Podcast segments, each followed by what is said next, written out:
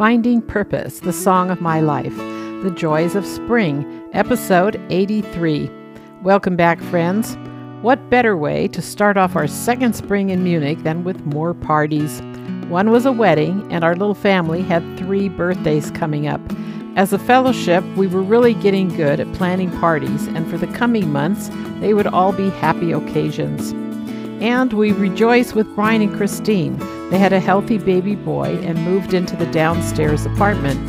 With some flowers and a card, the sisters welcomed her home, saying, Please let us know if you need any help. Daniel and Susan were going to be the first couple of the team to get married in Germany.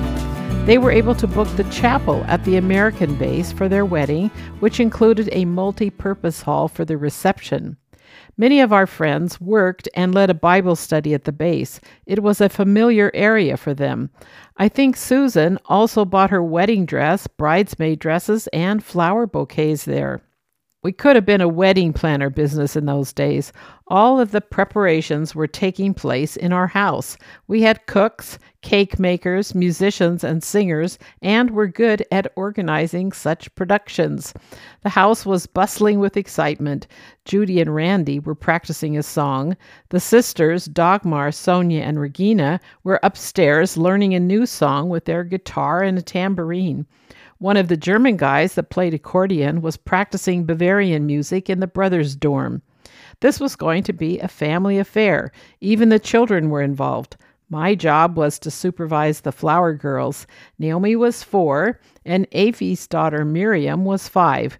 They were thrilled to see the long pink dresses and little white baskets that Susan brought home for them. Even Esther received a pink dress, though she wouldn't be in the wedding procession. Thomas thought it would be the perfect time to invite his mother Nadja, which she gladly accepted. Her response was to send us money for new clothes. She told Thomas that he must buy himself a suit, tie, and dress shoes. For the special occasion, I bought my first maternity dress in an olive green velvet.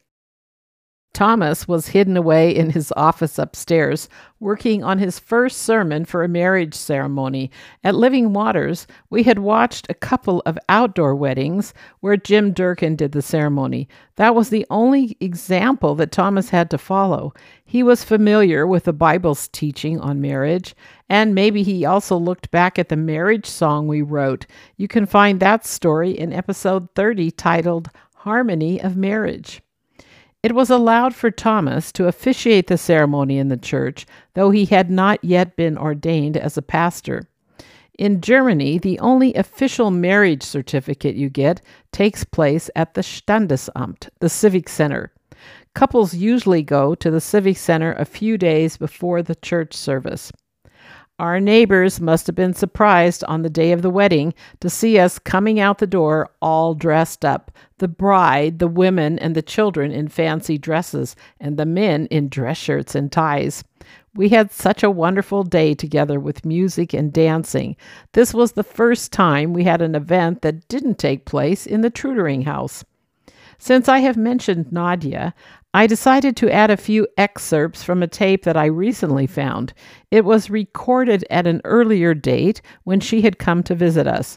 Thomas asked her if she was brave enough to talk to my parents in English. It begins with Thomas and I, and then Nadja had her turn. You can get an idea about what was important at that time in her life as a new widow. Naomi's sitting here with crossed legs in the big chair, she said she just wanted to talk to you. I don't know how much she's going to talk if she just sits here. But she really wants to talk to you. She's really pretty. She's grown a lot.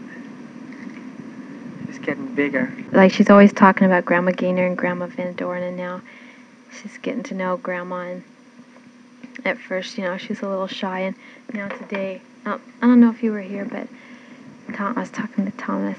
She was sitting by Grandma, and she was she went, Oh, love love Grandma.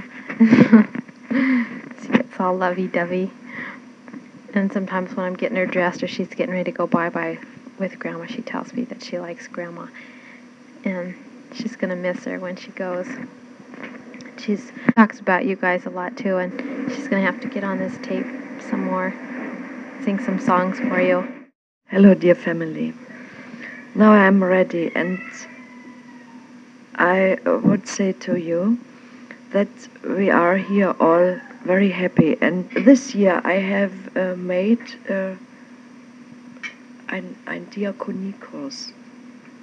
A deacon course. A deacon course. I, I, I want the work of diakon, Deacon. deacon.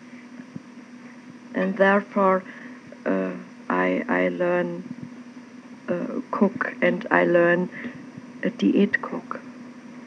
A diet. Diet. dieting cook. dieting cook. I learn more from a nurse and the important I can speak with poor people. Uh, they are lonely and, and they have not the right way to Jesus. That's for me the important and that I hope when I more grown up that it is possible that I can give weiter go on Pass on. hmm? Pass on. pass pass on many many greetings and I think every day I think at you and I pray for you and God bless you all see you later and now Thomas is coming the little one Esther is on his lap Then Thomas starts talking about deep things with his daughter on his lap. It seems that both of our little girls were hearing about God from a very early age. At some points in the recording, you can hear the airplanes that flew over our house. He described our team in Trudering as an arrow that had been shot over to Germany and Europe. He said that he believed there was a spiritual significance to us coming at that particular time. Here's Esther right next to my little, to my breast. And she is really big.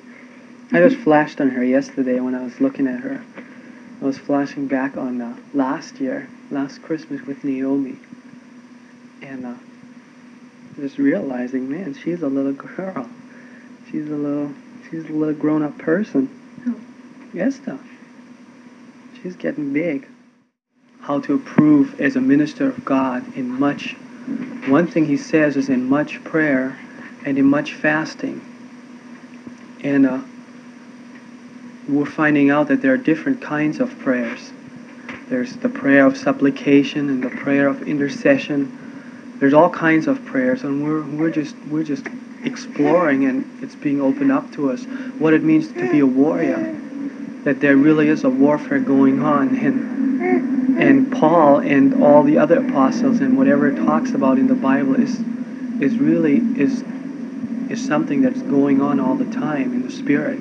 We're not battling against flesh and blood, but principalities and powers. And God's just kind of opening up to us that that He wants us to make fasting and real prayer, real prayer, groanings and travailings, a real part of our life. And it's so exciting because it's so totally beyond our imagination, our own understanding, our mind.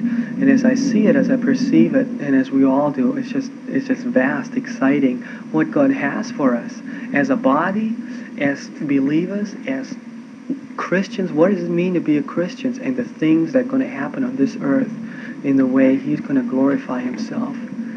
It's going to be glorious. Boy, we're one family, and we have one purpose to exalt Jesus Christ on this earth. So, with that background, our normal daily life continued. It was spring, and we were expecting our next baby at the beginning of September. We decided to use a small room that was empty, which was next to our bedroom. I asked Thomas if he could build a changing table for me and hang up shelves. Afy gave me her German style red wooden cradle. I made a new curtain to drape over it and painted a small cupboard red to match it. After the table was finished, one of the brothers offered to paint it. I decided on the color light blue. There is a story about why I chose that color.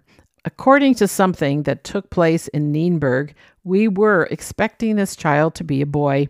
Someone had even told us the name he should have.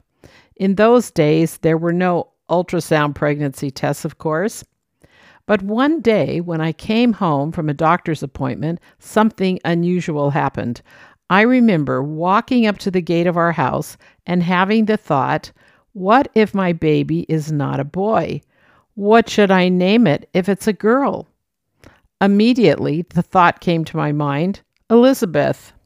That evening, I told Thomas about my day and asked him what he thought. He casually said, Well, if we have a girl, that's a beautiful name.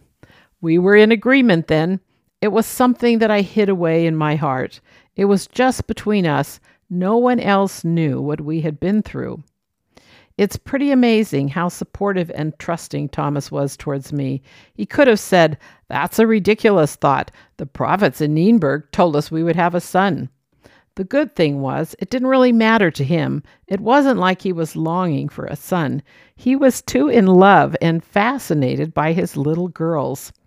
We prayed that night, giving the matter to the Lord. As you heard Thomas on the tape with his second daughter on his lap, he referred to Paul's letters, saying we were learning to take prayer and supplication more serious. This was just another practical opportunity to do that. It wasn't about trying to hold on to any one scripture for our situation. We wanted to understand the depths of God's heart the way the Apostle Paul did. He wrote that we should practice the things that we have received and heard from his example. Paul admonished the believers in Philippians chapter 4 with this familiar verse Rejoice in the Lord always. But he continues saying, be anxious for nothing, but in everything, by prayer and supplication, with thanksgiving, let your requests be made known to God, and the peace of God, which surpasses all comprehension, will guard your hearts and your minds in Christ Jesus. Finally, brethren, whatever is true, whatever is honorable, whatever is right, whatever is pure, whatever is lovely, whatever is of good repute, if there is any excellence, and if anything worthy of praise, dwell on these things. It's extraordinary how powerful God's words can be to protect us from things like fear and worry. Here's a fun fact my granddaughter and I are doing a weekly Bible study. I opened up to our next lesson to find that it's Philippians chapter 4. Let's see what we can learn. In closing today, this part of our story is picking up on the continuing saga I talked about in two of my past episodes. To find out the details, you can scroll back to episode 58 Missionary Sacrifice and Persecution. Here's a quote from that one. Basically, we were all left with some form of uncertainty and unrest. Concerning that couple who came to us in Nienberg in 1975, unfortunately, it took Thomas and I another five years before we found out who they really were.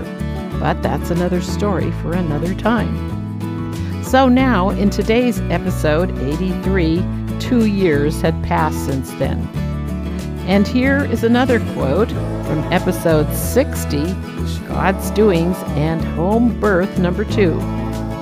I wrote, For the time being, I folded up the baby blanket with a Samuel verse and stuck it in the back of the closet.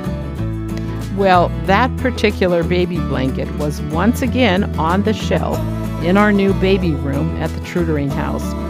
Stay tuned for the continuing story. Bye for now, friends. Have a good week.